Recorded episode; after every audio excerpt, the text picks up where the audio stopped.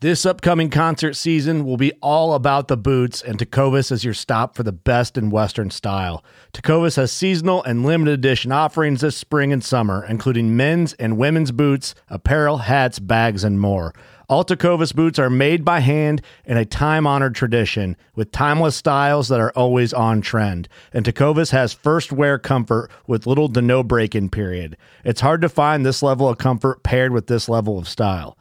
Stop by your local Tecova store, have a complimentary drink or two, that's WCB style, and shop new styles. The smell of fresh leather and friendly staff are at your service. Many stores even have leather custom branding to make your boots truly personalized. And with regular live music and events, there's no in store experience like it.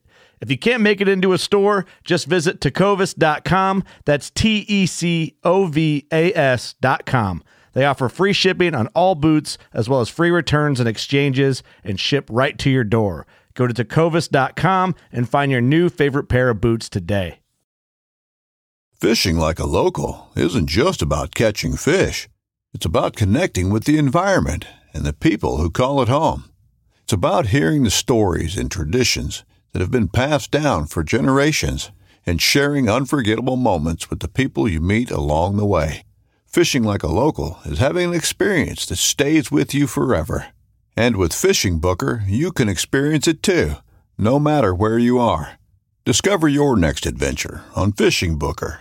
For $5 a month, you can actually see the Thin Green Line interviews and other video content on patreon.com. Just search the Thin Green Line podcast on patreon.com. That's P A T R E O N.com and feel like you're part of the conversation. Join us.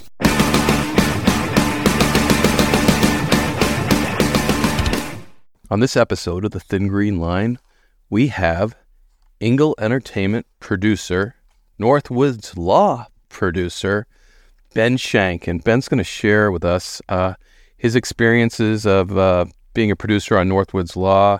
Uh, John Norris is joining us too, and John was on Wild Justice, one of the very beginning uh, TV shows that game wardens were involved with. And I think it, it was the first one, wasn't it, John? There was one, you know, guys, there was one right before it in Florida. Um, Florida kicked it off like a year or so before we did.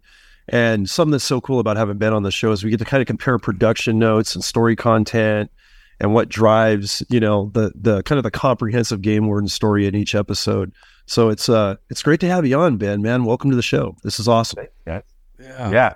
Yeah. So So, that, excited. so the the Florida one, just to go off of what you just said, that one only lasted what, like two ep- episodes, or did it even air? Yeah. I don't think it aired. Did it?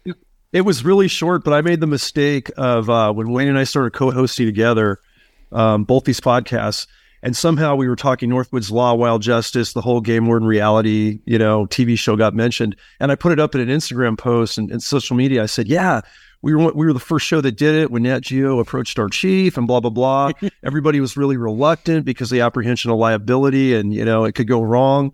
But what it did for recruitment and retention, and I know we're going to talk more about this, it really blew up awareness in a good way. And then uh, I have my Florida buddies, and we have a lot of friends in Florida because we have some Florida game wardens and some SOG unit guys we're close with, Ben. And someone said, uh, just so you know, Lieutenant, uh, you guys weren't the first. We were like right before you. I went, you know what? I stand corrected. Um, we weren't the first, but it, I think you're right. I don't think it went but an episode or two, but they started the ball. You know, technically they pushed the snowball so we could get, we could start uh, networking what we do in a good way. Yeah, that's funny. Mm. I mean, everybody everybody from all the different states has their their claim of what whether they're the longest running one, whether they're the Right. first, which network they were on, and I mean, I have to say it since it's the elephant in the room. You'll see the sign right up there that says Lone Star Law. Um, Yeah. Somebody somebody made it for me. Now that one actually is the longest running Yeah. out of all of them now. So, Mm, Yeah. uh, Then how many years has it been going? Because it's it's a great show, and I hear about it all over the country. Not only talking to guys down in Texas, but even the wardens up here in Montana. I'm up in Northwest Montana now, in California, whole West Coast. We're aware of that show. A lot of people are following it. How long you guys been going with that now? Uh, so that has been that was uh eight years. Okay. Um, total of uh ten seasons. You know, with the streamers and all the different ways they calculate a season, you never really know which one it is. And uh, but we did 125 episodes uh, over the course of, I believe, eight years. It's a long run. That's a good long run Yeah. for any series. Yeah. Now is that done now, Ben? Lone Star Law? You, Yes. it is. Yeah, I don't know if I'm breaking hearts. Uh, a lot, you know, unfortunately, it is. It was uh, not renewed, um, and uh, that kind of, you know, we can talk about the television side, side of things, which most people don't really realize what goes on back there. But yeah, Animal Planet really stopped doing new content for a while, um, and uh, part of that was just because of the downturn in in business and cable television, uh, which has made the business a lot harder to do what we used to do 15 years ago when you could put a bunch of rednecks on camera and sell a TV show. Right. but, uh, you know, or chase them and sell a TV show. Um, but, uh, but yeah, so it's been, I mean, I would consider myself a founding father of the, of the genre itself. Um, having come in on Northwoods Law as a field producer in 2012, um, on the first season of of Northwoods Law Maine. Um, and in my career, I was just kind of coming off of a couple big shows. Um, Nat Geo had a show called American Colony Meet the Hutterites in Montana, um, and that was, you know, every show that you do is intense in its own way. Um, that one was uh, one of the ones that will go down in the record books of being one of the hardest ones I've ever done. Uh, and right after that, I moved over to uh, Atlanta, and I was doing a show with the with Whitney Houston's family for a whole nother network. And somebody called me up and said, "Hey, do you want to go to Maine?" And I jumped at the chance. And I remember get I get getting to my first station um, was in Machias, um, and brand new producer coming in, meeting all the guys because they had already done an episode before I got there. Um, I remember getting my bulletproof vest and being like, "Well, this is cool." Little did I know, 15 years later, and 200 episodes later, and five states later, I'd be somebody that you know really has come to love and support you know wildlife law enforcement, parks and uh, parks and wildlife, and pretty much every person I've ever come in contact with doing these shows. That's that's a great testimony to have, like you said, five states, two hundred plus shows, uh, and uh, the and and your favorite is Texas. Because now, did you land in Texas because you were the producer of Nor uh, Lone Star Law? Yeah, so it wasn't you know because of the show, um, but when you travel around so much for these things, you almost become part of wherever you are at. Like I felt like I could have moved to New Hampshire. I felt like I could have m- moved to Maine. I've done shows in Montana, Alaska, you, you know, all over the place. And every time you go, you embed yourself into those communities with those people. And when you're kind of nomadic, you're kind of always trying to figure out where your home is. Um, and once you're one place long enough, it starts to feel familiar, you know. Um, and Texas just kind of stole my heart after you know, a couple years. Um, yeah, but you know, it, I would say it could have happened anywhere. Um, it just happened that happened in Texas.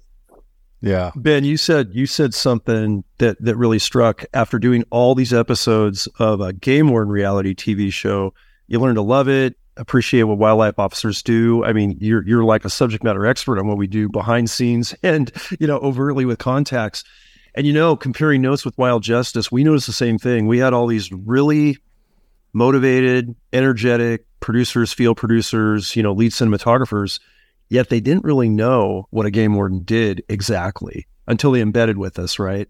And then they started to really internalize, like, oh, we got to get that guy. Now we're part of the team. And I remember, you know, some lead cinematographers, we'd have like two days of 10 that we'd have a break in the middle of multiple cases we were filming, in, you know, Silicon Valley foothills I was from in California. And I go, okay, well, we're going to go do a turkey hunt. It's turkey season. Oh, can I go? Well, are you, are you don't want to hunt? I just want to film it. I just want to see the process, you know. Um, and they would. They'd film a hunt. They'd show conservation from that side, and afterwards, like, so what does it take to get a hunting license? I go, well, you're you're embedded with us for the next six months for two or three seasons, whatever. Let's put you through a class. We have we put so many wild justice staffers became licensed hunters and then started just to embed in the conservation model. It was really cool, and I, it sounds like you guys on the East Coast with Northwoods Law, Lone Star Law, you guys have really bonded. In addition to being a key outreach component of getting the word out of what we do, that's uniquely different. Because people, until these shows pop, they they really confuse us with a lot of other agencies in kind of a microcosm of a few things that we do, the hook and bullet stuff, but everything else wasn't really wasn't really known. And we got a lot of responses from the public like, I had no idea you guys did that, and undercover and special operations and cartel stuff and whatever. It, it was really pretty mind blowing. So it's been encouraging the whole process, and just wondering how that's been on your side with your staffers um, moving forward.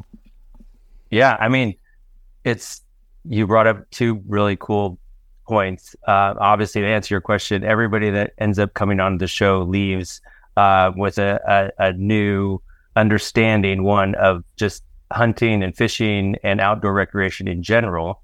Um, and then two, an actual true passion because they've now pulled the curtain back and understand uh, what it means to know, to have gun knowledge, what it means to have, you know, all the different, you know, education that you need to have to be a, a, a true outdoorsman. Um, so I think I would say 80% of any anybody that has worked on any of any of the shows I've worked on and if I was to take a tally, I would say there's probably been at least 50 to 75 people that have worked under under me on either what you know in the years that we've done these shows.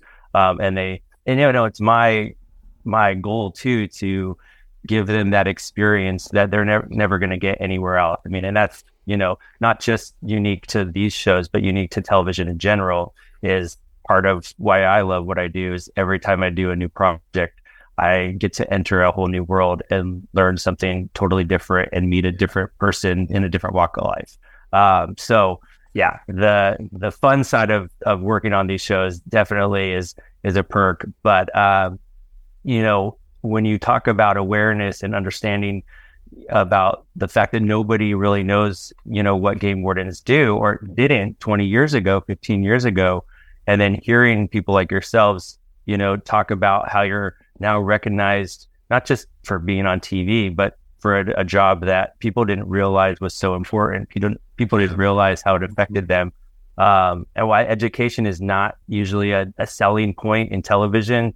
These shows we're able to educate in an entertaining way, but educate, you know, young and old, male and female, just like anybody who watched it would get something from it.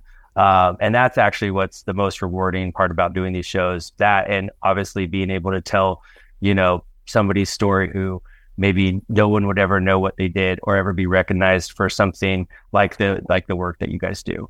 Um, and it sounds cheesy. You know, I mean, you know, you when you think television, you'll think about all these good causes that come from it, and that's why at the end of the day, you know, I'm just blessed to have been able to do this for so long. Yeah, and we have the other side too, is we get to experience your job too, right up front and mm-hmm. personal too, and you guys became family too. You know, had dinners at our houses, became friendly with our wives, our kids, um, and it was just, uh, it, it was really cool to have that other side and learn the production side. And and you certainly taught me that, Ben. I mean, I, I always tell everybody the story that when you yelled at me. So, and, and Ben, I didn't really yell. Yeah, you yelled at me. So, and uh, I'll tell you, we, we were doing a, a search for an antler hunter. He was he was a lost antler hunter, and Ben's in my cruiser and everything. And I, I just gave directions like I normally would to my guys. And he's like, sees these game wardens walking off. He goes, "Where are they going?" And I said, well, they're going to go do this and this. He goes, I need to know that. I need to send a film crew with them. And I'm like, okay, okay. I'm missing it. so I, I, yelled, I yelled back at him, and I, I, had him come back, and we, we put a film crew with him and, and things like that. But I, I, I made up for that because the helicopter wasn't coming in, and Ben's like, "Geez, the helicopter would be really good footage." And I said, "Okay, I can make the helicopter come in." I'm like, hey, can you drop off my sergeant? Um, can you drop them? And they're like, they, they come around and they, they land in this LZ and everything. And it is great. And it, you can see on the episode. And Mark Ober gets off of it and he's very confused. And he, he's walking up and we get out of the, we get out of the, the wash of the helicopter. I'm like, you know what? I, why I had you dropped off here? He goes, no, why? Because his cruiser's like hours away. And I said, good television and he punches me. and he punches me. He's like, what? so I had to drive him back to his cruiser. But uh, Yeah, it made for uh, you know because we had used the the border patrol helicopter, so we didn't want to lose that, and they were ready to jet back and drop Mark off at his cruiser, and we we were never going to see that helicopter. We could hear it, but we weren't going to see it because we had found the guy, and they were going to go back. And I'm like, nope, nope, nope. We need uh we need Mark here because Ben, we needed some good footage. He's like, oh, that that helicopter would be really good footage. So I'm like, yeah, we can do. I mean, you saved the story. I, Yeah. It's funny that you're telling this story because it feels like yesterday, but we weren't with the person that found the guy. And so Right. part of uh, the shows is always you're just at the mercy of whatever is going to happen. You can try as hard as you possibly can to be with the right person at the right place, but the chances are that you're not going to get what you're going after. And so y- you learned how to be a producer that day. From that day on, I was like, he's got it because he knew how to save the story. Because even though we weren't there when we found the guy, that connected connecting piece was able to just put the button on it and all you needed. Yeah, because TV, you know, the best part about these shows is you you have no control. Um, and it's actually a dying art form to where we where people go out there and just shoot and hope they get something, take it back to, to the edit and see like how to make a good story. Um, but that yeah. But when you guys learn the trick of the trade, it's like it's like magic. We uh, we don't even have to work. Yeah, a little tough love that helps, you know. So I'm a little thick at times. Ah, you were my favorite. We had a good time. we did. I, I did have to I did have to leave you guys a couple episodes in or a couple seasons in just because you were in good hands and you're already Yep. You left us in good hands. Then no doubt we had some excellent producers. But those first days, uh, that Mount Washington uh, search and rescue, like the first day they're filming John, uh, we're recovering a body, the guy named Carrier that was probably three weeks out. We had AMC volunteers. I probably had 30 of them that day, and we were trucking them up. And and th- this is kind of a funny story. Uh, and Ben's with me, and uh, I think you were in the back of the truck, or but I have Mary Fluette, who actually Eric's wife yeah, now. a wife. Yeah. So, but it was his girlfriend, Mary Glover, back then, and they had just started dating. And she was in the truck with me in the cab, and I was mic'd up. And all these guys are in the back, the camera guys and a few other search and rescue mission guys in the back of the truck as we're driving up. And I'm starting to ask her personal questions and stuff like that. And, and all of a sudden it dawns on me. And, and we're, we've been talking probably 15 minutes or so. I'm like, can the, I'm mic'd up. They, I bet they can hear me in the back. And sure enough, I look at the back and they're all nodding their heads. oh, it was so funny. That's the best when you guys forget that we're actually there. That's when that's when you know we're doing our jobs really well. Right. And that's easy to do after a while, um, for sure. You know, the first few times, and I'm sure you experienced it, John, you, you get it, you're all self conscious, but then all of a sudden you start doing your job and it just flows.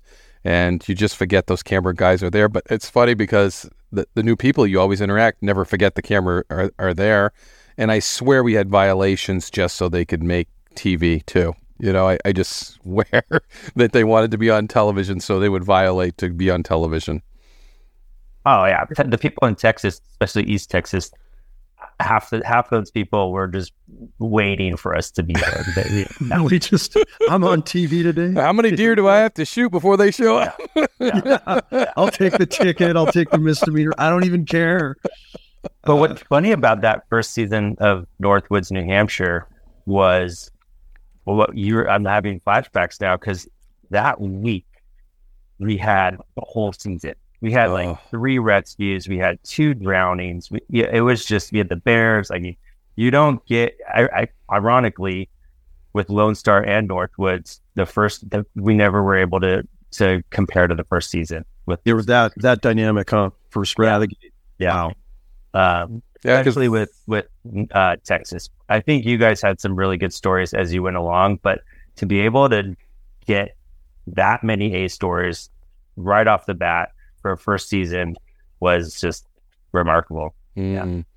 Yeah, one of the the first episodes of Northwoods, New Hampshire was uh, Eric Fluette had um, it, it was like a Tuesday or a Wednesday, and he had the film crew that day.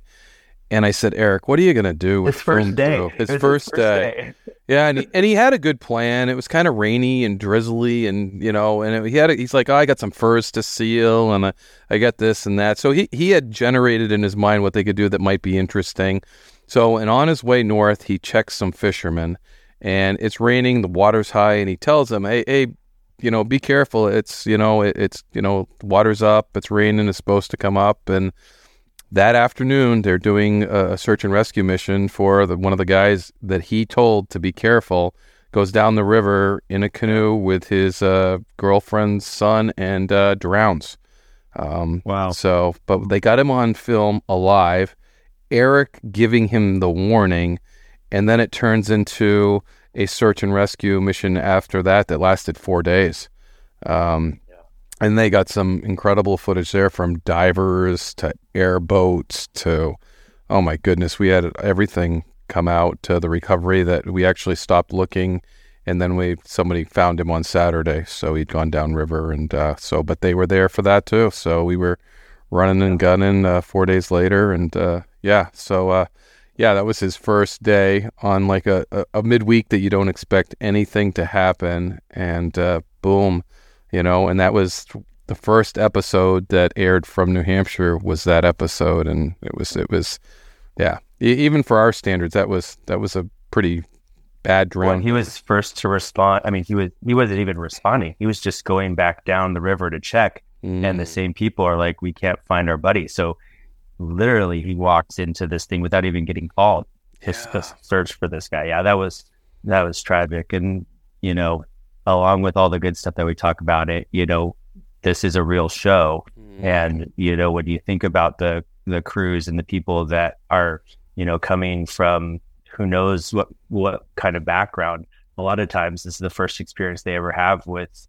with death or with with with you know crime or you know blood even um you know we you obviously we look for people experienced backgrounds that you know are going to fit into this but i mean not a lot of people go on recovery searches you know for fun um so a lot of times you're seeing your first you know dead body on these shows i saw mine in maine Mhm. I don't know. Um, yeah. Then I was like, well, there's a guy that had a heart attack hunting. Yeah, it was an overnight search, you know, and he we found him 20 feet from um, where he parked his car.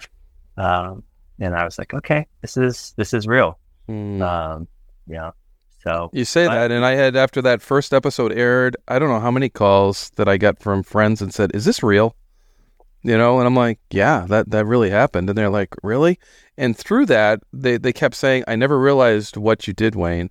Or they would read a book, um, you know, where you will find me with Kate Matrosova uh, with a search and rescue mission, and they'd be like, "Yeah, I had no idea w- what you guys did, really." So, and and that's what you you know these shows connected is what we do and how we do it and nationwide i mean you went from the new, northeast to, to texas and you know you've been all over the country yeah, I want to pull the curtain back on on uh, Wild Justice but John. I do have some questions. Uh, Oh, yeah, Cool. Yeah, I was, uh, But, I uh, was gonna, I was gonna pipe in on a couple of stories actually, but you go, yeah, Well, the, the the funny part is, is people ask me that all the that all the time too. They're just like, "This can't be real," and I, I I'm sorry, ninety eight percent of it is real, and the Mm. two percent that's not is just to fill in the pieces. Um, and you know, early on, we knew, you know, and my question, you know, is actually curious about the way you guys did your production, and and you know, maybe you know, maybe you don't, but what was unique about Engel Entertainment um, with with Maine was we set a precedent where uh, the the agency was allowed to have an oversight on the review process, um, and you know it took us a year to get there, and reluctantly Discovery gave in, um, but that was something ultimately that became our calling card, which Mhm. You know ultimately led us to Texas. And you know we have we have developed with New uh, New Mexico. We had a show with Nevada that unfortunately um, didn't get to air still fingers crossed and you know Colorado Montana and a lot of other places. But and even now outside of the law enforcement world we're able to take that to other agencies and law enforcement agencies government agencies and say hey we know how to navigate this for you so that you have you know, a safety net involved. Um, so I was just curious. I, I mean, I watched a couple of shows. It was, a, you know, early on, and I remember somebody falling down the side of the mountain. And I was like, "What's that?" You know, what? You know, and I was, right. you know, curious because having done some shows for Nat Geo, that you know, I know that it's any network's super reluctant to ever give any creative control over to to anybody really. Yeah, no, it's a good question. I was going to bring that up because something Wayne and I have talked about when we've talked about our time on reality game warden shows, East West, and other wardens that we've had on on Wayne's side of the world. And I've always been, I mean, I was just blown away because one of the reasons, and I got to give a little bit of backstory, we did not have creative control. We did not have editing control. What we had, and what my chief, Nancy Foley at the time, and she was on our Wardens Watch podcast, amazing leader, one of my mentors. But she asked a lot of us that did a lot of outreach, you know, hey, what do you think? Should we take this opportunity? And we weighed the positives and the negatives because the liability issues when you don't have content control, when you don't have editing oversight, um, and you're driving for the A story all the time, are you going to get enough conservation stories? Um, you know, the father, the daughter hunting a deer for the first time, validating that deer, a little bit of hunter education. We had so little of that because Nat Geo really wanted those A stories, understandably. Um, but we were taking a gamble every season we did that show because all of us that were with the chief kind of looking over this stuff see the episode before it would air kind of in a pre-edit and that was it. That was you know this is what we're going to put out there. So we i mean it was a it was a huge hit. It was tied with border wars number one on Nat Geo. All three seasons we did it. We had an offer for seasons four to six immediately and that's when our chief talked to a lot of us that were on the show a lot, and especially our admin staff that were coordinating all that, and said, "What do you guys think?" And I said, "Well, we have unlimited recruitment and retention. We have we're back to thousands, if not tens of thousands, of people wanting one of 400 positions. We're getting special operations veterans coming back because we have a special operations component fighting the cartels and illegal cannabis and all this other stuff." I got, "Do we need this? Do we take this chance?" Um, and ultimately, we decided not to. Right? We decided not to. Now if the shoe were on the other foot and we were working with you guys, and I wish we were, we probably would have went 10 seasons with that show mm. Simply because we could have you know crafted it. And I look at the Northwoods Law template that it has all those really exciting um, next level in-depth game warden stories that don't look traditionally game warden like a search and rescue Wayne, a body recovery on a simple warning that your officer made. But all that other is driving the A story. But I was just trying to get give me four minutes an episode in an hour of a conservation feel good, you know, out there doing it. And I think I was one of the very few because I kept pushing that when they were with me. Oh, we get them the A stuff. We got crazy stuff on Nat Geo. But, you know, contacting that hunter on an ATV, giving them water on a real hot day, helping them take out their deer when it's like 110 degrees on an A zone deer opener. They're out of water. They're way in the backcountry on foot only we got a couple of those stories in, and even the producers that I'm very close with, and we built those same bonds. I'm like, we're going to do this. You know that, right? Because they're walking and we're not walking with them. We're going to take their stuff with them. All right. And it made the show. But it was like pulling teeth to get that out there. So um, it was a little, you know, it was, it was that give and take, that positive and negative. But everybody asked me, Ben, so many times they're like, did you, did you really get did the camera crew show up at just the right time to catch those cartel growers running and diverting the water and doing this or that guy, you know, trading deer meat for methamphetamine and you staked his house out and did that high risk warrant and you got everything. You didn't stage that. I go, no, we didn't stage that. But I can say um, a little, you know, pull the curtain back that those teams are very dedicated, just like you and your guys were, where we would sit on, say, a cartel grow when we were starting to go that direction. Because that was really that was sexy stuff on TV because nobody had seen it. They hadn't really seen it from other agencies, and now we're you know we're on short haul lines under helicopters. We're running with SWAT gear. Canines are doing crazy stuff. There's water pollution and dead animals everywhere. And the nation's going, what the heck is this? And, you know, what are game wardens doing on that? Um, and we immersed for five days on a case I had generated on these. They weren't living uh, cartel growers, but they were going through like a sedate Silicon Valley family park jumping a fence covertly, going about half a mile back into this canyon. And ironically, my good friend, who's a lead cattleman from an iconic cattleman family, the Fields in Santa Clara County that I grew up with, they had their cattle lease out there. And so this girl had dead, you know, gray fox. The cattle were possibly drinking these EPA banned poisons, but they weren't living there. So we had to like wait them out. So it was like 100 plus degrees, and we had a dedicated film crew, team one out of three statewide. They stayed with me for five days straight, and they finally said, Hey, we gotta go, man. We gotta go start filming something we can do. Um, but I'll tell you what, I'll teach you how to use this Sony high def camera. And if you guys get it and you can film it safely or whatever with your GoPros, we'll leave this stuff. And, you know, Wayne, like you, got to know how this stuff is done, how to produce it, how to kind of film it. The day they left, the next day, it happens. It's three wardens. Here come the growers. I'm like, oh my goodness. So it's it, we take them down, we catch them, we film them, we do all that kind of stuff. We're talking to you know we got the sheriffs coming in to back us up. So the arrest was very fluid. It was all the pre-production that we had done of all the setup, all those five days, the briefing, the missions, you know, the backstory, the interviews, and then integrated the footage I generated to complete the case. And then, you know, the producers had to come back and do like a follow up interview of that night and things we discussed that night. So everything you saw on camera happened as it happened, but maybe it wasn't quite in sequence, you know?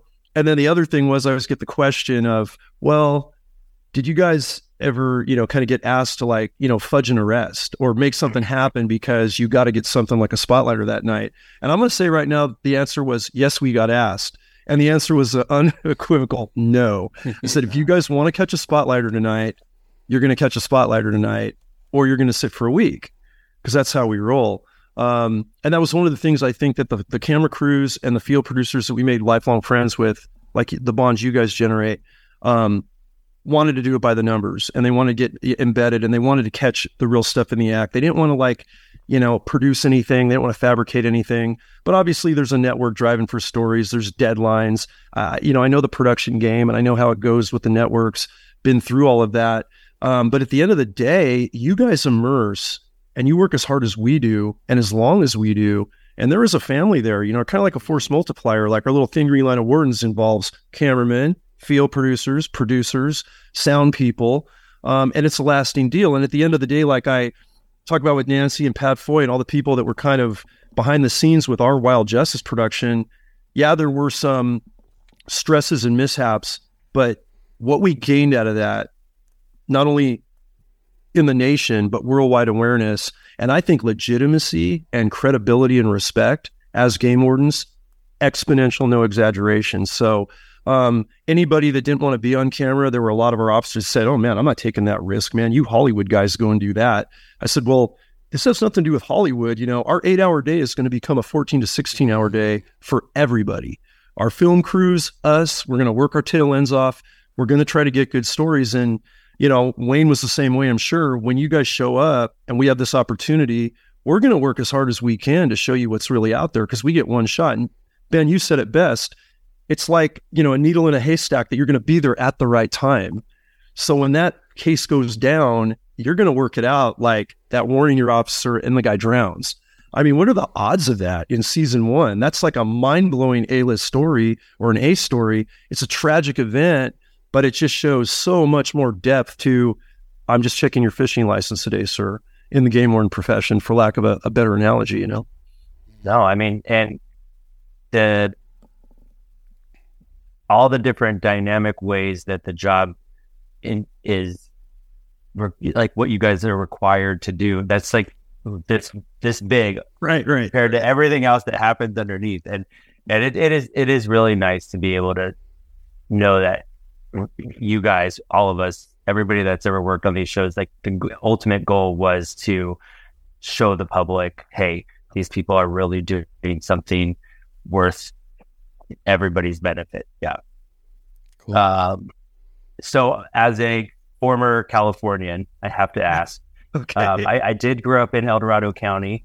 Uh, right. I don't. Did you guys ever make it up there?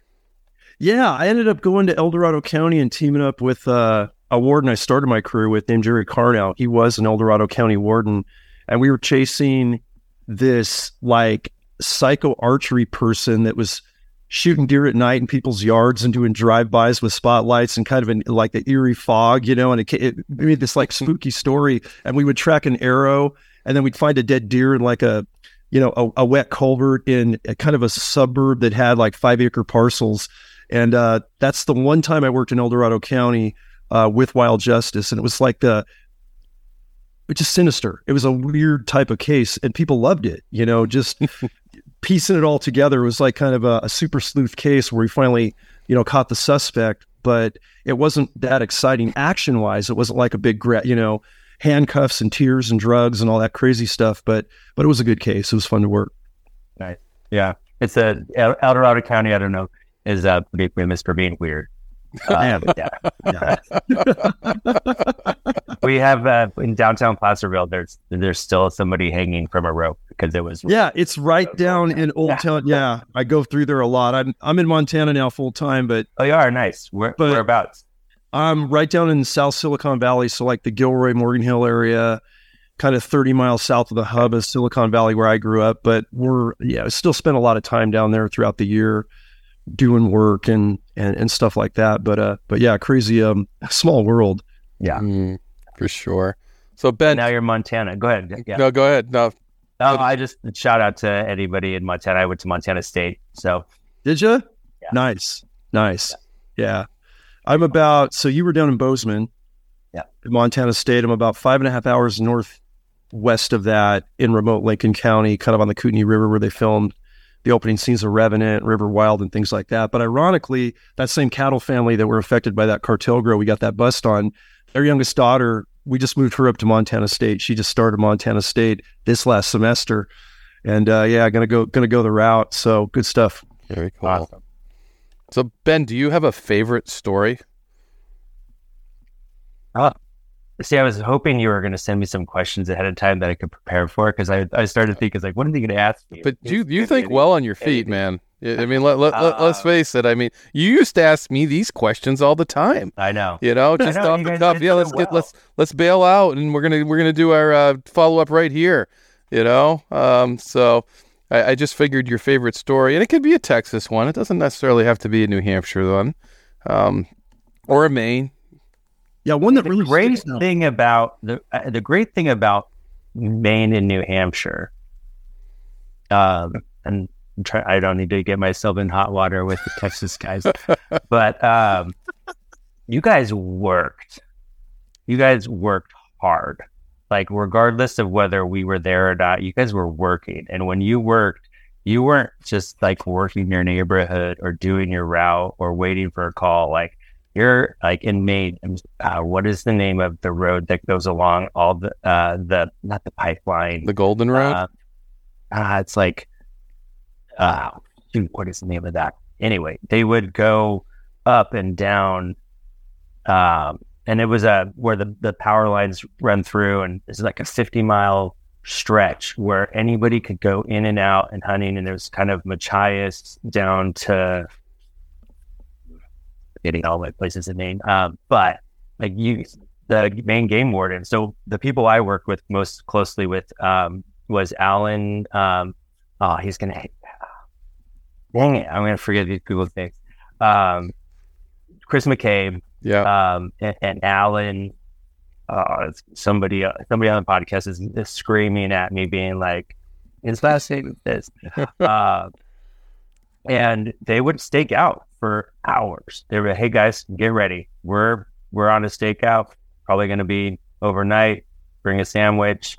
Like we don't know where we're going to find." Um, and so, just the adventure of going out and knowing that you know we're we're far from anywhere that you can get a you can go to the bathroom far from anywhere that you're going to get out and be like, these guys aren't going to care because they're working and this is what they do every day. So y- you know you just better be ready to have a good time. And we would just you know, hang out in the car listen to the coyotes tell stories.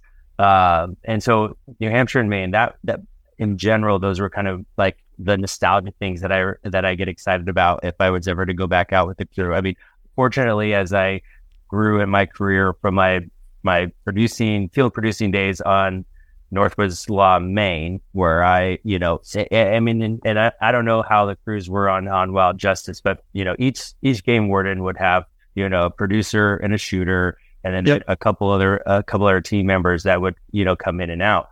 Um, Yeah. You know, and so uh, I was Northwoods Law in Maine was kind of one of the last shows before I, you know, started growing in my career and ended up becoming, you know, an executive producer.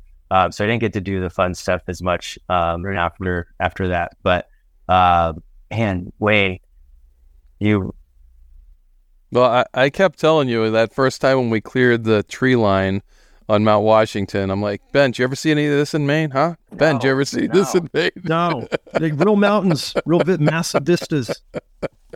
I mean, Texas, we had some like some crazy stuff happen, right? Mm. Like, you know, you would get a call and then you were on it and, you know, stuff that you would just never believe that would happen happens. Um, Yeah, and I will say your crew, when when we started doing those mountain stuff, they they re geared up because it was you know it was mountain gear, and if they were going to do these these rescues with us, then they had to have the proper equipment. And I remember, uh, yeah, there was some money spent there to, to to get them properly equipped for the White Mountains of New Hampshire. So, Oh, yeah. yeah, but uh, and you guys had some really fit people too, which was impressive. So those guys would go, go, go, go, go, uh, right along with us. So that was that. That's my hats off to those uh, producers and camera guys. You too. I mean, you were fit as a fiddle too, and you were out there going. And so I, I always remember that. And uh, I can't even remember his name, but I nicknamed him Gollum, the guy back that they leave it. oh the yeah, Nick, Nick- Nick Stewart. yeah, Shout oh, to Nick yeah, Stewart, yeah. because he. The, So they have a guy back in the hotel room that does all this, uh, ev- all the the film that they filmed the day before. They give it to him, and he's got to upload it or download it. And so I, because but you never see him in certain circumstances, and that's why I called him Gollum. um, fully come out at night. So, but what's funny about that, you, you know, you have all these people like like Nick Stewart, Mm, and you know, I can go, the list goes on and on. Where a lot of times, the we these people were coming onto the show as their first gig ever. Um, I think he's Yeah. one of them, Mm. and now he is a assistant cameraman on Survivor. Uh, You know, and Yeah. some of the yeah. So even I mean, the experience that somebody gets just speaking from a production side of side of it what you learn that i don't think is really possible to learn on a lot of other shows the producing aspect the logistic aspect the coordinating the interpersonal aspect where you have to be trusted by a law enforcement officer like there's so many dynamic uh, skills that you learn on whatever job you're going to do on this show that ultimately set you up to be super successful on any show you ever work on. Uh, and that was always really something I wanted to, you know, give everyone who worked on these shows an opportunity to grow. You know, a lot of people would be like, I don't know how to run a camera. I'd be like, okay, well, you're going to learn. You know, do you want to learn? As long I'm happy for you to try because guess what? Like, we don't know what's going to happen. If you're standing there with the You camera, may and need yeah, to- yeah, you may Yeah. need another gun, man. Fill and flow, baby. Yeah. Mm. Uh, I have some good Gollum stories too. So Gollum came out during the day one time, and it was another rescue on Mount Washington, and he he had the camera that day, and he was all excited, and uh, it was just me and him, and we get up to the top of Mount Washington, and he. I opened my door and then he went to open his, and that's a you don't you don't open two doors. Um, it was sixty five mile an hour winds, You started the wind tunnel. E- Exactly. So as soon as he starts to open the door, I yell, "No!" I scream at the top of my lungs, but it's too late. The door gets caught by the wind. It opens up, and every piece of paper in my cruiser goes whoosh. I don't even remember what I lost. It was like every piece, and there's this cloud of paper going, and Nick's standing there looking at me in dire shock, and I'm like, "It's too late now. Don't worry about it." So, and so we go out uh, and on on the top of the Mount Washington, and we, I mean, you were just shoving your way into the wind, so it's holding you, holding you, and then every now and then it was stopping you to fall down. And all of a sudden, I hear this holler, and I see Nick. I turn around, and he's rolling backwards. The wind is blowing him, and he's got the camera cradled, and he's doing this back thing, but he's protecting the camera with his body Yeah. as he's rolling backwards. And I was like, I get to him, I'm like, "Are you okay, man?" And he's like, yeah, "What's? Is the camera okay?" I'm like, I, "The camera looks fine, man, but you you just took a beating." So, same I mean, same thing. thing. They take a beating. They do. Like, yeah.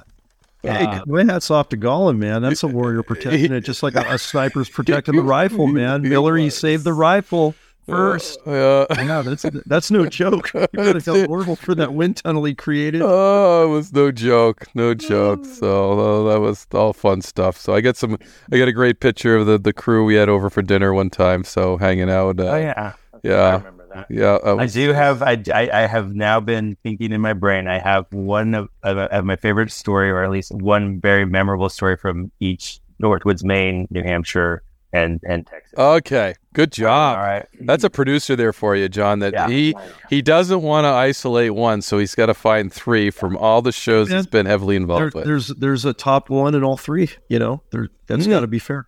He's got yeah, to I mean, and, and each one has its own meaning. I mean, to for so for Maine, and I this is one of the stories that I would always hear people bring up. Like, what about that moose? What about that moose? Um, you you know, you guys get calls about animals that are stuck in fences or might get by a car and are still alive. Uh, um, and it's you know probably not the most fun part of the job to have to go and euthanize an animal. Um, but it is part of the job. But you're always going to do what you can to save it if you can. And obviously, there's a lot of elements that are in play that, you know, ultimately force your hand on a decision. Well, we are up in northern, one of the northern parts of, of Maine. Um, and Troy Thibodeau, I don't know if that name sounds familiar, but he was um, fairly regular, you know, in the middle seasons of, of Northwoods Law, Maine. He, uh, he's he was a rookie at this time. We're on a golf course, and a moose um, has either been hit by a car. Oh no, he got caught in a fence and was just exhausted. We got him out of the fence, and ultimately the moose, uh, you know, is is is tired. You know, we're giving it space. We're hoping that you know you can cool his body down. And, you know, and these are all things that we learn from you guys. That you know, I'm always gonna I'm always gonna jump back and forth between my real life and and my producer life because in my real life people ask me all these questions all the time and I just happen to know all the answers. And the reason why is because I've done all these shows. Love it. yeah, I, I know how to cool down an animal so it can I got this. I can use a catch pole. totally. um, so the the moose isn't cooling down. Um, it's not getting up, um, or she. Um, and and that's another funny thing about uh, being a producer on these shows, where you guys always call the animal he or she, and then we go and we put it in the episode and go back to the network, and the network writes us back it's like, well, how do you know it's a female? How do you know it's a male? Obviously, you know, there's there's some things, but in in in Texas, if it was an alligator, we it, it was an matter. alligator. Yeah, it was an alligator. we can't really call it a she if you don't even know. Anyway, so this this moose was wa- had huge paddles, so it was it was a male. Um, you know, wasn't getting up, wasn't cooling down. Um, so Troy thought that we should give it an enema of, with cool water, oh my god! and we spent half a day pumping water into this moose to tr- try to cool it off and to get it up and and to get it and and there's been like no other effort. Well uh, you know to save you could- in Maine they really will go through all lakes to save a moose. Um, but this was an all day event an enema for moose the moose um, I think did not make it um, but it was it was a galley. I'll never forget like just rooting for him for the moose, like everything he was doing to save this moose's life. Um, and uh, yeah, I'll, and I'll an enema. Sorry, that's my dog sneezing over there. Um, but and then uh, so I guess I missed that episode. Uh, it's, it's early. It's like probably episode or season one or two. have to go back. Um, do you remember the story with? Um, it was in the the Farmington, not Farmington area, Concord area, with the old guy that came out of the house. Um, this is in New Hampshire. Um, Brad uh, Moore is going to kill me for not remembering the names of these people. Um, For a turkey case that was yelling and screaming to get off Yes! the property. Yeah, that was Adam Cheney's Yes! case. Yeah, Yes! yeah, that was. so Yeah. good. Yeah, yeah. that, that was one of my favorite. I mean, you couldn't have like predicted that that this guy was gonna lose it, and that's Mhm. just and and you're sitting there behind the camera. You're like, oh my gosh, this guy's losing it, and the, the ga- I mean, that was one of the best. Yeah, Adam. Adam's had a lot of experience with that, so he was good. He just he writes very fast. Uh, he's him and Chris Egan work together, and I, I'll tell this story again someday because I love it. So that we stopped three snowmobiles. There's three of us: Chris Egan, Adam Cheney, and me. And Chris is quite the talker, as you know, Ben. So Chris is chatting up these guys and stuff, and Adam's writing away. So he writes all three tickets. He hands each one of them as Chris is still visiting with him, kind of, and he says, "Okay, when this when this warden's done talking to you, he'll explain those tickets. Have a nice day." And he drives away, and Chris is just looking at me and going, "Uh, did that just happen?" And I'm just laughing. I'm like, "Yeah, it did." So Adam wrote very fast. So I, I think that was very good that he had that. And he was very focused. I, I liked watching the video because I'm like, I can tell Adam because he's just, he's focused. He's writing. He's going to do this. He's going to get it done. And, they're on their way. And yeah, that guy yelling at him is really not affecting him. He's focused. But it was, it, it was awesome. Yeah. I mean, that's, people lose their crap. I mean, don't they, John? Yeah. They just, they go insane sometimes. They do, yeah, and it, but you don't really see the dr- the drama, the craziness of it until you see it on like a nationwide television program mm-hmm. and go, mm-hmm. "Is that kind of really acting that way?" I mean, mm-hmm. that's the response you guys get sometimes as game wardens, and it is, it is just randomly out of the blue. But Ben, I got to go back to the moose rescue. Uh-huh. Um, and you mentioned how people just re- resonate with these rescue animals in danger. They're in pain. They're getting hit by a car. You know, they're they're coiled up in a fence and it's not always like for us. Uh, and this will bring you back to kind of some field producer time when you were running a, running a team out there. I remember a case that involved a cow. It involved a heifer. Um, season two for us, and it was a Sunday. It was like NFL playoff weekend. We had had a just three months of nonstop filming with our teams. Basically, everything was pretty much in the can for season two. But we decided, hey, we're going to go out and do one more patrol. Our field producer was a guy named Byron Goggins. He was an ex pro ATV racer and an NBC sports guy and an outdoor guy. And I said, well, listen, we got an extra, you know, ATV. We're gonna I, we can do an ATV patrol in this wildlife area I've got. There should be. We're not going to see a lot of activity, but if anything's going on, it's going to be it's going to be interesting. But it'll probably be dead. Who wants to take a quad ride? So we decided to go for it. Three of us. I had um, young Jeremiah Preffer. There was a new warden working for me. I was his lieutenant. We had two quads. We got an extra quad for Byron. And I had my yellow lab Apollo, who was my second canine companion. She was like six months old. She had never done a quad ride. So he's like, well, that's going to be cool. Let's get her on her quad for the first time, your new pup.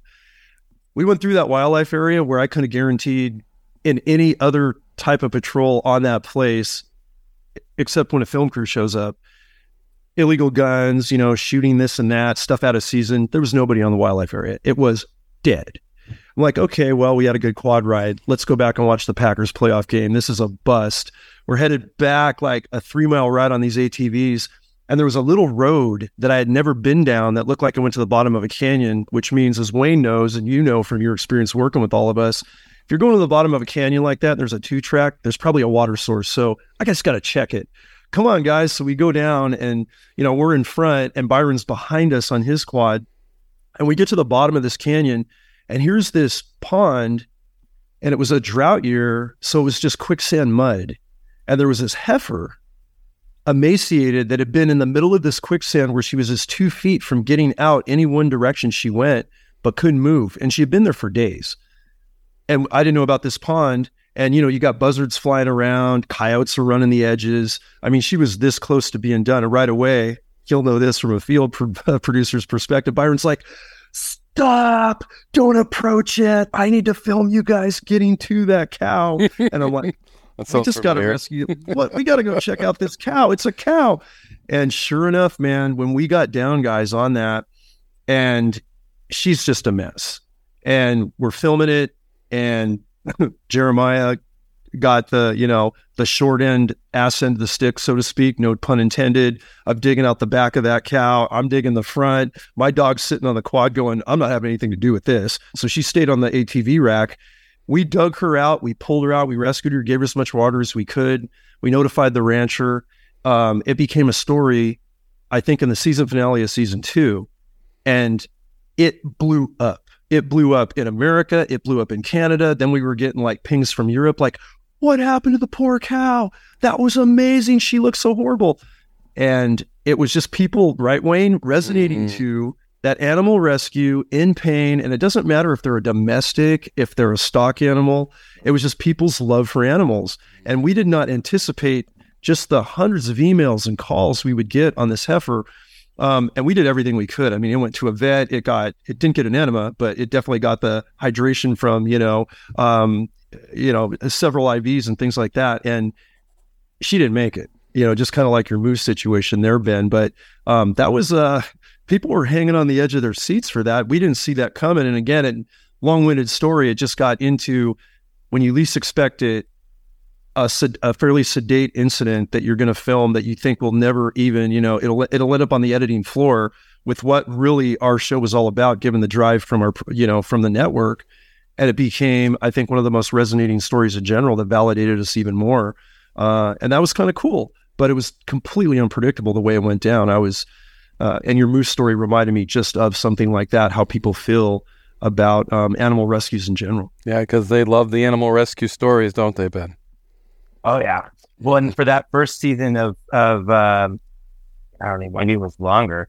but that first season of of uh, Maine, we weren't allowed to show an animal dying. That was an actual requirement from Animal Planet mm-hmm. that you wouldn't that that animal did die. I mean, you could assume it died, but you never even you never would say it died, or you would never yeah. show it died. I mean, once we got to Texas, everything died and it was fine. And they're like, "Yeah, we're we're shooting this." It's you know, is that part of your favorite gotta... story in Texas? Is a dying animal? yeah, yeah. They're like, "It's dying." Okay, let's just help it a little. You know. Ah, uh, that's funny. Yeah, yeah and, and you know what? Like, there's something to be said for that when you you know, to take matters that far to, you know, save, you know, and that, you know, throw out an honorable mention to Glenn Lucas, where we, you know, drove two and a half hours from uh, Land- Lancaster to. Yeah, you actually got that loon in Pittsburg. The loon. yes, it yeah, drove it to Concord. Long distance save. And when he yeah, called me the next right. morning, my first words were, "I don't think you get paid for you know you you realize you didn't get paid for that, don't you?" Yes. Yeah. Yeah. So I'm like, oh, man, okay. I miss that guy. yeah, you, you know, you have you have some of the. I mean, everybody, you know, is is wonderful, and obviously, you know, with so many people working on the show, you form your bonds with you know different people. Uh, but Glenn Lucas is a is a champ in my book. Um, everybody, you know, every I have to preface that, but you know, you have. Yep. Uh, I understand. Yep. Yeah. Um, but the biggest story that I ever had in this whole thing, um, which to this day, like I will never experience anything else like it, was Hurricane Harvey with Lone Star Law. Mm. Yeah. Um, and I was actually in New Hampshire, um, up on the, I think I was actually up with, with Glenn and Hurricane Harvey's moving in. We're, because it's not normal for uh, showrunner like myself to do two shows at once, but because you know the whole thing was understanding how these department works, building the trust, you know, mm-hmm. that was just what I did. And so there's this ability to kind of jump back and forth. And eventually, once you guys got on your way, it was you know the, the right thing to do to pass you off to David and Justin, who you know did an mm-hmm. amazing job. Um, but and I and there's another question I have for you about the uh, Wild Justice in California because there's some unique similarities between California and Texas in the type of production that we had to do versus New Hampshire. But back to Hurricane Harvey. So I'm in New Hampshire. We're getting texts being like, "This hurricane's coming. Where's your guys? Where's your guys? Where do you want us to be?" And like, it's just all hands on deck. And I pull like Ryan Van, Kevin Ting, all these guys that. from Northwoods, New Hampshire, we just get on a plane. We're like three of five people on this. Uh, heading into it. heading into it. I, I just the only flight that we can Hot. find. Yeah. we land in Austin in the middle of the night and we drive straight into Rockport, like while the eye of the hurricane is is coming in. And we sleep on our car outside of like the this barrier that they set up where everybody, you know, took, you know, what do they call it when you make camp at a location? Um, and in the morning, we drove right in and woke up with the game wardens and we're there. And we covered Hurricane Harvey with three teams from Rockport, Corpus Christi, all the way over to East Texas. And nice. what was crazy was the storm wasn't stopping. Like we yeah. we got there when it happened, and then just kept happening, and kept happening. And there was a moment we were chasing Aaron Sims, trying to follow Aaron Sims. I mean, there was everywhere. And we're in our suburban which is what we use to follow the, the game warden trucks half the time. And we take this turn, totally turn down the wrong road, and there's no turning back. And I tell you, the water was up to the windows, and Oh, you geez. just went and like, I mean, nothing ever like it in my life. And that was four days, more than four days um, of managing the crews. Like, I mean, every person that works on this show, whether you're a game warden or or a crew member, ultimately, I'm responsible for whatever happens when when you when we're on the clock. Um, and so that was my life for over a decade. Um, and sleeping at night for a decade, knowing if there was a team out there, whether it was New Hampshire, Nevada, mm. Texas, I could get a call at any time and something could go wrong, or I would need to pull the trigger on something, or I mean, you you you know, anything could happen. Like anything could happen, and like I just think my lucky stars. I mean, we had some stuff happen, but nothing that will that you know. I mean, to have it go this long and to be able to say like, hey, Yeah. it was a nothing. Ba- I mean, the closest one was Seth Seth uh, Martin getting hit by that semi truck. I mean, that was insane.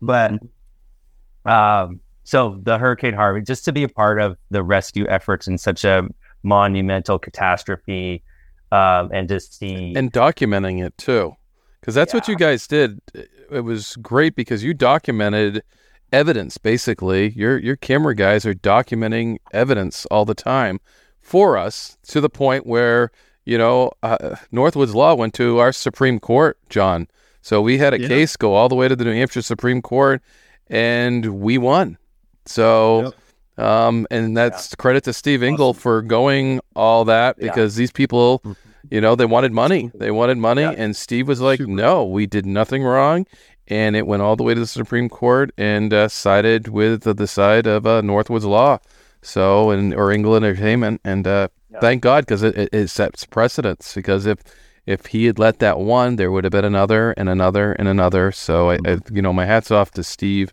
for guiding that ship and, and doing Oh, yeah. that. So and making good case law for us. Yeah, that's yeah, great. Steve, Steve and Heidi, they're you know a, a duo that you can't compare anyone else to. Um, they're yeah, but uh, go ahead, John. I think you were about to say something. No, I was just going to get to um, the the hurricane. That was, I think, the biggest challenge for you as an executive producer to rally all those teams, right, and then get down there in time and to capture that. And I mean that that's a historical hurricane event for Texas. That's you know pretty raw still. I think for the nation. And again, not something that everyone until they see these reality shows are going to realize that you know natural disaster response and rescues and search and rescue Wayne like you've done a ton of up in you know the highest elevations New Hampshire. That's a big element of what we do and it goes underrepresented. But I mean I think that particular event with the hurricane Ben and you know some of the the White Mountain stuff you talked about Wayne and the stuff we did in our Eastern Sierras at 14,000 feet um, it was great that that was captured. It had to be. Mm. um, again, it just validates, it shows the diversity, and also shows how uh, really understaffed I think we all are. Not just game warden agencies, but all these other agencies we become these force multipliers together during these incidents, and you find out that everyone's kind of an equal, and we're all team members, and you know, mainline law enforcement, police and sheriffs, and federal agents, and game wardens doing their thing we're all just trying to we're all just trying to make it a better you know a better world in the way we can we're trying to save lives we're trying to protect animals and it's good stuff so Yeah, um, that's cool that you were able to, to hustle Yeah. that operation and make it effective and you guys really Well, the- highlighted the best part. Go ahead. Go ahead. Sorry. They No, I was highlighted the, the best part about that is we get to make a difference for the pe- for in real life. Yes. You know, Right. you get to dif- make a difference in real life. Like the stuff that we're doing is actually real stuff with real people, real Mhm. animals, things that affect generations. Like, I mean, there's Yeah. not really anything else on television that really has that like broad of an impact. Yeah. You were yeah and, and i think a more visceral impact because like you said ben it's real life it's not scripted it's not reenactments like out of a documentary which again i'll, I'll take that too just to get the message out that's all good but regardless of us only doing three seasons with wild justice i look back on that as probably it's definitely a top five career highlight not because we were in a reality show, but because what we were able to accomplish with that with that medium, the relationships we made with lifelong friends like you have with all the East Coast guys in Texas, we have those still. I mean, I stay in touch with some really good field producers, cinematographers, EPs that still just love what we do and they're out there, you know, beating our drum and they've they haven't done anything with the game warden genre in production since they're on to other projects. Some have promoted, like you said, and they're doing um, they're running bigger crews like like you are at the more executive production level. Um, but those are nostalgic moments for me, you know, and those are friendships that were made for life because they learned a lot and they consider it some of their most enjoyable times in their careers. They look back and go, "Oh man, remember that case? And remember we did this? And you know, remember remember when uh, you did this? And blah blah blah." And I'm really grateful for the opportunity, and I still hear to this day. And even though we, you know, our show ran from 2009 to about 2011. Then Nat Geo Wild tried to, because we weren't agreeing to do more shows. They made half hour vignettes. Did they make Cajun Justice or whatever that was? Like, yeah, they went on. They went. Yeah, they, yeah. yeah, when we went and pushed over to Cajun Justice next, it was original. Yeah, they did that. Cajun, Cajun, yeah, Cajun, yeah. They, it kind of in that direction, but um, uh, but there there were some good good experiences, and it did a lot for agency, man It did a lot for game wardens everywhere. So Northwoods Law, Lone Star Law, Wardens, what the Florida Show, Nat Geo, Wild Justice, it all just pushes the thin green line. Yeah. You know, you worldwide. sung the unsung hero. Remember, the more they can have it, the better, right, Wayne? Let's yeah. have more of them. I'd like to see every state 100%. that hasn't been represented, no matter how small, have their own show because they're all yeah. they all have a unique element to it, you know. What what's the trend, Ben? Because you you talked about that. I mean, yeah, Ben, you said it was trimming. Yeah, we have um, and and you know the thing is, we have a ton of still following Northwoods Law. I mean, there is a lot of people out there that still love yeah. that show, um, as well as the Texas show. I mean, where do we go from here, and why why are why is the tides changing? Yeah, you know, I'm glad you asked this question because I will be the I will be on the front lines every day trying to continue to put wildlife law enforcement on television. I mean, that has become a daily um, duty of mine. Just you know, my my you're welcome, but my commitment to Engel Entertainment, who you know is a huge foundation building block in this whole you know mm-hmm. franchise and, and genre, you know, to to really you guys. And the truth is, what you said, Wayne or, or John, every state has something different to offer. Hey, I'm just gonna real. Can you just take her out and shut the door? My dog's is real. Get out of here. Your dog Sorry, shuts Wayne. the door too. That's pretty good. she's a blue lacy and she's did, part coyote. Did, does she bring uh, you a beer too? She's a state dog of Texas. Um, she does a lot of things. Yeah. Um, yeah. I'm in the middle. I I'm in the middle of remodeling my house. So I'm basically living out of my my car at the moment in the garage, and it's, it's storming in Texas. And I had to bring bring her to the. I actually own a, a bar where my office is now, and here I am. But anyway, nice. um, the pendulum is hopefully going to swing. Uh, every day we're in talks with networks because they're looking for, you know, hopefully the next thing that is going to allow us to tell your guys' stories. Um, you know, before COVID, it was on the on the rise, and people enjoyed watching, uh, you know, real people do real things. Um, mm-hmm. And the television industry's just had a huge, you know, shift in you know where advertisers are spend, spending their dollars, what networks are looking for, you know, what really what really sells. And so, you know, the the the disappointing thing is is this is important to everybody and it can be entertainment, it can be educational, but it's actually doing something that people will benefit from, you know, on TV and off. Mm. Um, and you know, I'm never going to stop pitching. You know, as long as you guys want to do the show, I'm always going to say, hey, we have people here that want to tell their stories and we want to be able to tell them. Um, granted, you know, 20 years ago, you know, or however long it was that the first one started, tele- reality television was a, a whole different ballgame. We did it a different way. Um, you know, and part of the challenge that I face with, you know, the streamers different platforms is how can I tell this story in a different way?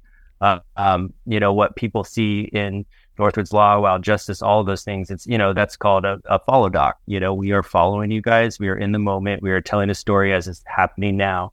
Um, and that kind of television, reality television, unscripted, um, just really is it what's selling. Um, but the pendulum always swings back. So yeah. when it does, we will be there to take advantage of it. And and I think too, it it you know, it's as soon as people as soon as the networks figure out who's watching what, you know, if you look at Roku and some of the other, you know, streamer brands where stuff is acquired and it's and it, like Wardens where Animal Planet has rebranded it as um, as uh, Yellowstone Wardens, right? right? So, you know, Wardens was a show on Outdoor Channel that they did in house and it was in Montana and, you know, they were allowed to sell it to Animal Planet and Animal Planet was allowed to rebrand it and air it as quote unquote a new TV show where, where, you know, they're not spending any money to make any new content mm. and they're just re- reusing something like that. Um, yeah, it, you know, it's tough. I, I, like I said, we've we have a really close relationship with um, NDOW. Um, I spent you know two years of our time you know doing a series there that I wish so badly we could get on television because it's like you said a completely different story for right. that agency for those men and women that are doing a job and yeah. and yeah. it's night and day um, you know, and just like New Hampshire was, you know, different than Maine, is different than Texas. Like, and it's also just a way to learn more about the country we live in. Exactly. That's, that's that. I was thinking that same thing just now, man. Is uh, you get to see the geographical, cultural mm. kind of inner workings of different states, and they are uniquely different. I mean, take it from a guy that was raised in California, then I come and join my family that's been in Northwest Montana for forty years, and go, okay, man, both great areas, uniquely different and you would not recognize the two. And when you see game wardens from both our states, the jobs, you know, it's on the same genre, but the issues we deal with are so completely different.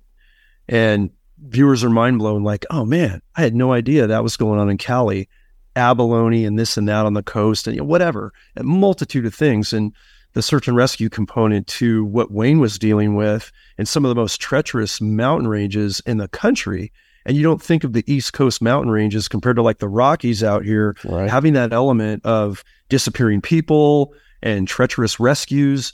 And that's completely the opposite. We know it how how severe and, and gnarly it can be up there. So, yeah, I, I agree. That's what we need to see, Ben. Is we just like to see that microcosm just like kind of Wayne, how we started to, you know, collaborate on the podcast is get the West Coast element mm-hmm. that really isn't necessarily getting enough stories out there compared to the East Coast element and we all have that same love, but we all have a unique, different stories, and people thrive on that. So, 100%. by all means, the more you can do on that. Well, I'm taking that to the next step. So, given the pendulum where it's at now, Ben, can you share what you're working on now, or any of the passion projects that your network's ha- having you kind of coordinate as an EP, and share some uh, fun tidbits? Sure. Yeah. Um, so I've stayed at Engel Entertainment. Um, I'm right now the chief of content for them. So everything that we do um, over I oversee. Um, we are doing a, a, episode for or a, a, pilot for Magnolia right now. Um, nice. Yeah, it's just a, a, a reno show in and uh, Savannah, so that's super fun.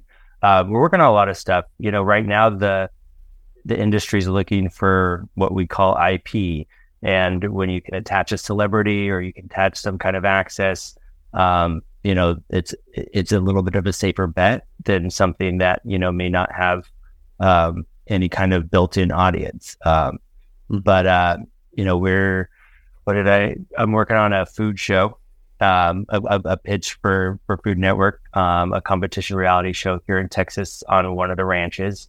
Um, oh, that's yeah, you know, so it's fun. The development process is fun. You get to do a lot of different things. Um, we have a lot of access in in Alaska, and we're working with a couple of police departments. Engel did um, a show called Alaska PD that was on A and E before um, before COVID. Um, and so, you know, hopefully, again, that law enforcement television pendulum swings back, and and we all know kind of why it swung away. And um, you know, hopefully, people continue to understand that the stories that we tell for the people that protect the United States and the citizens of the United States are still very important. Um, and they're just going to get more important. I see. That's why, like, it's just a little, you know, frustrating sometimes. Is because we we talk about all of these things that we want to, you know, put our draw our attention to when we're talking about our planet and we're talking about conservation and we're talking about sustainability and all these things. It's just like, well, the game wardens are at the front front line of that, you know, and it's just like, you know, and and preserving traditions and preserving all of those great things that you know people come to America for. Um, right. You you guys are there to protect them, uh, but uh, but yeah. So we so basically, I sit and I Zoom with people. We're we're always looking for you know new people to do TV shows. Uh, um, we have uh, I'm just trying to think. Yeah, what do we have going on? Um, we're working with a couple people on potentially getting um, some access to the FBI. Uh, nice. That mm. would be really cool. Um, and uh, we got we have a the the Reno the Reno flip business is pretty big. You have all those streamers that you know you, everybody likes to see somebody do something crazy with the house. Mm-hmm. Uh, They're blown up. Yeah. But no, we, I mean, the the with the NDOW and even with New Hampshire, um, wherever we see an opportunity to be, you know, proactive about ultimately getting that stuff back on television, we're going to. Um, yeah, but uh, but it's it's a tough business, you know. I mean, it's I, I'm I'm fortunate, but it's one of those businesses where you hear a lot of no's, where you know it's hard to figure out what everybody wants and right now there's just a lot less dollars ultimately that people are spending so. Yeah. Do you think sometimes it's not necessarily what the people want but what the network wants? Yeah unfortunately you know you'd think if they were listening to what truly who is watching television where and what they want to see there would be more shows like northwoods law. Um, but yeah, no, because you know the people that love Northwoods Law still love Northwoods Law. Yeah. I mean, yep. you can see all the social media, and certainly that was my leg up in the podcasting world. Was that group of mm-hmm. Northwoods mm-hmm. Law hardcores? I mean, they they still follow the show. They love the show. They they feel like it's a continuance of their relationship with the game wardens and mm-hmm. expanding too. So they can, you know, they they they meet people like John, and we, then we visit with other people all around the country, and then we throw in some really cool people like you, Ben, uh, Barry Kirch, uh, you know, Colonel Oliver North, Jack Carr. Uh, we throw all those people in there, and they get a little taste of that as well. And I think it's it's it's been really really cool. So, uh, and I think Northwoods Law, I'm going to credit them for giving me that leg up after retirement. I kind of know what to do with myself, kind of thing, and you know, when I came onto this, I mean, certainly you guys uh, helped promote it on the Northwoods Law social media as well, which gave a good boost and uh, the support I well, got. Now that I know, I'll help. I'll, i mean, some of this stuff just I don't know, and I was like, hey, somebody tell me it. I'll, you know, I'll just, yeah. I still have access to that page. Anytime you want me to post, I'm I'll post for you. Awesome. Uh, right on. Yeah. Yeah. Yeah. Well, I will. There's one project, you know, talking about that that I'm hoping um, get some traction and you know, hopefully, like I'm not saying anything I shouldn't, but um, you all know Steve Rinella from Meat Eater. Mm-hmm. Um, I'm hoping to work with him. We're we're kind of conceptualizing a concept where um, you know he kind of shines a light on some of the um, the poaching cases that y'all have worked on in the past and potentially current poaching cases. And if he gets excited about that, we might be able to you know find another way to tell you know some real stories and, and potentially help solve some of the cases. Yeah, yeah, that would that would be a good lead in. I was on uh, Steven's uh, podcast right when my new book dropped, and um, he's yeah, you don't have a better proponent for anti-poaching efforts, even the ones he wasn't aware of. You know, going into that podcast. So I hope that materializes. Yeah, mm. yeah. Anything we can do to shed a light on it for sure. Don't tell it. Don't tell anybody. No, No. no, we won't. We'll keep it right to everybody. Right to everybody. You got to do this, Steve. You got to Yeah. do this show. We kind of know Ben. Exactly. He's vetted. He's vetted. Watch our podcast. no, that'd be really cool. Seriously. Um, and it would expand. It would expand the network for sure on anti-poaching Yeah. efforts, given their reach. Yeah. Yeah, no, absolutely. The more we can expose this stuff, the better off we all are. As you, as you know, Ben, I mean, you've been exposing, you know, the cases that we've been doing for years from across the country, and right there with us on investigations, and you know how dirty and filthy they get uh, when you're going through the gut piles looking for a bullet. To, yeah, so it's Oh it, man, yeah. I can smell it. I- I can literally, I can it's really unique. remember. Yeah, I had a trainee, Brian Gillis, once, and this moose was bloated. And when he cut into it, that he had nice wavy black hair, and the air blew his hair right back like he was on a. And he gagged for like twenty minutes, and all I did was laugh. I couldn't help it. but those gases blew his hair right back like he was in a wind tunnel. and you all just pretend like nothing. That's the, Whatever. on my hair, or whatever. Everybody's gonna have that experience once, but that was just the funniest one. Anything you'd li- else you'd like to share, Ben? This has been a great conversation, and uh, I'm sure it's going to be well received among our listeners. Uh, so, I mean, I'm, I'm, it's, I'm happy you asked me. I'm super grateful only because, you know, when you do what we do, you know, all of the people that, that worked on these shows and, and truly they're the ones that, that make it happen. Um, you know, I could go on and on about, you know, people that really played a huge role in setting the tone of these shows, setting the look, just building the trust, building the relationships, and ultimately focusing on the main goal of people having fun and telling the stories of you know you hard hardworking men and women. Um, you know, I mean, more and more outdoor recreation is is so important, and we value that. And you know, I just commend you guys for for continuing to showcase people that are are trying to preserve that for us, and and ultimately, if I can be any more part of that, you know, I will. Um, I never would have thought as a television producer that my, you know, my legacy would be built on, you know, growing up in in Folsom, California, Placerville, California, would have, you know, where we didn't where we didn't know what hunting was. Like, you know, you might have a little bit, Yeah, but like, yeah. you know, Right up the road from me, man. That's a Yeah. small. Oh, that's cool. Yeah. Uh, Well- but now, you know, I've been the go-to guy for outdoor wildlife, law enforcement shows, gun shows, you know, and I'm happy to keep doing them because, you know, that community, that part of the world, um, is really something special that truly have great stories to stories to tell and really make up a, a good part of America, which I'm proud to be a part of too. yeah, and I think we, John and I both never, as we got became game wardens, ever thought we were going to be on television, but I think it was a highlight in our careers as well.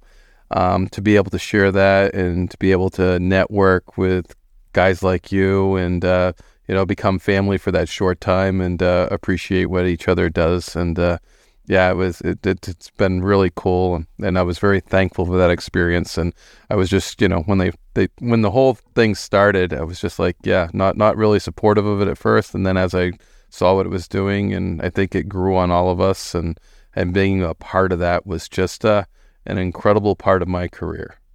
Yeah. And I'll say this, like lastly, like everybody I've worked with, I mean, and and and what's really, you know, stops me to to think like I've worked with so many people across the country and every single person has a special place in my heart and the experiences that we share you don't you don't have that with anybody else even if it was just one day of shooting or a whole year and crazy stories um, I don't know what I could ever replace that with, and I would never want to replace it. And so, you know, to everybody I've ever worked with that's watching and listening, like they, they, you know, they held a, you all hold a special place in my heart. So, Mhm. Well, thanks for joining us. So, the Thin Green Line, Ben Shank, Engel Entertainment, producer of Northwoods Law and Lone Star Law. Did I miss any others, Ben, in there? Uh, ah, we don't have to name them. okay, we'll, we'll leave it at that. Thanks so much for Thanks, joining Ben. us. Good to see you guys. man, and keep Yeah. crushing, bud. Thank you. Thank you so much.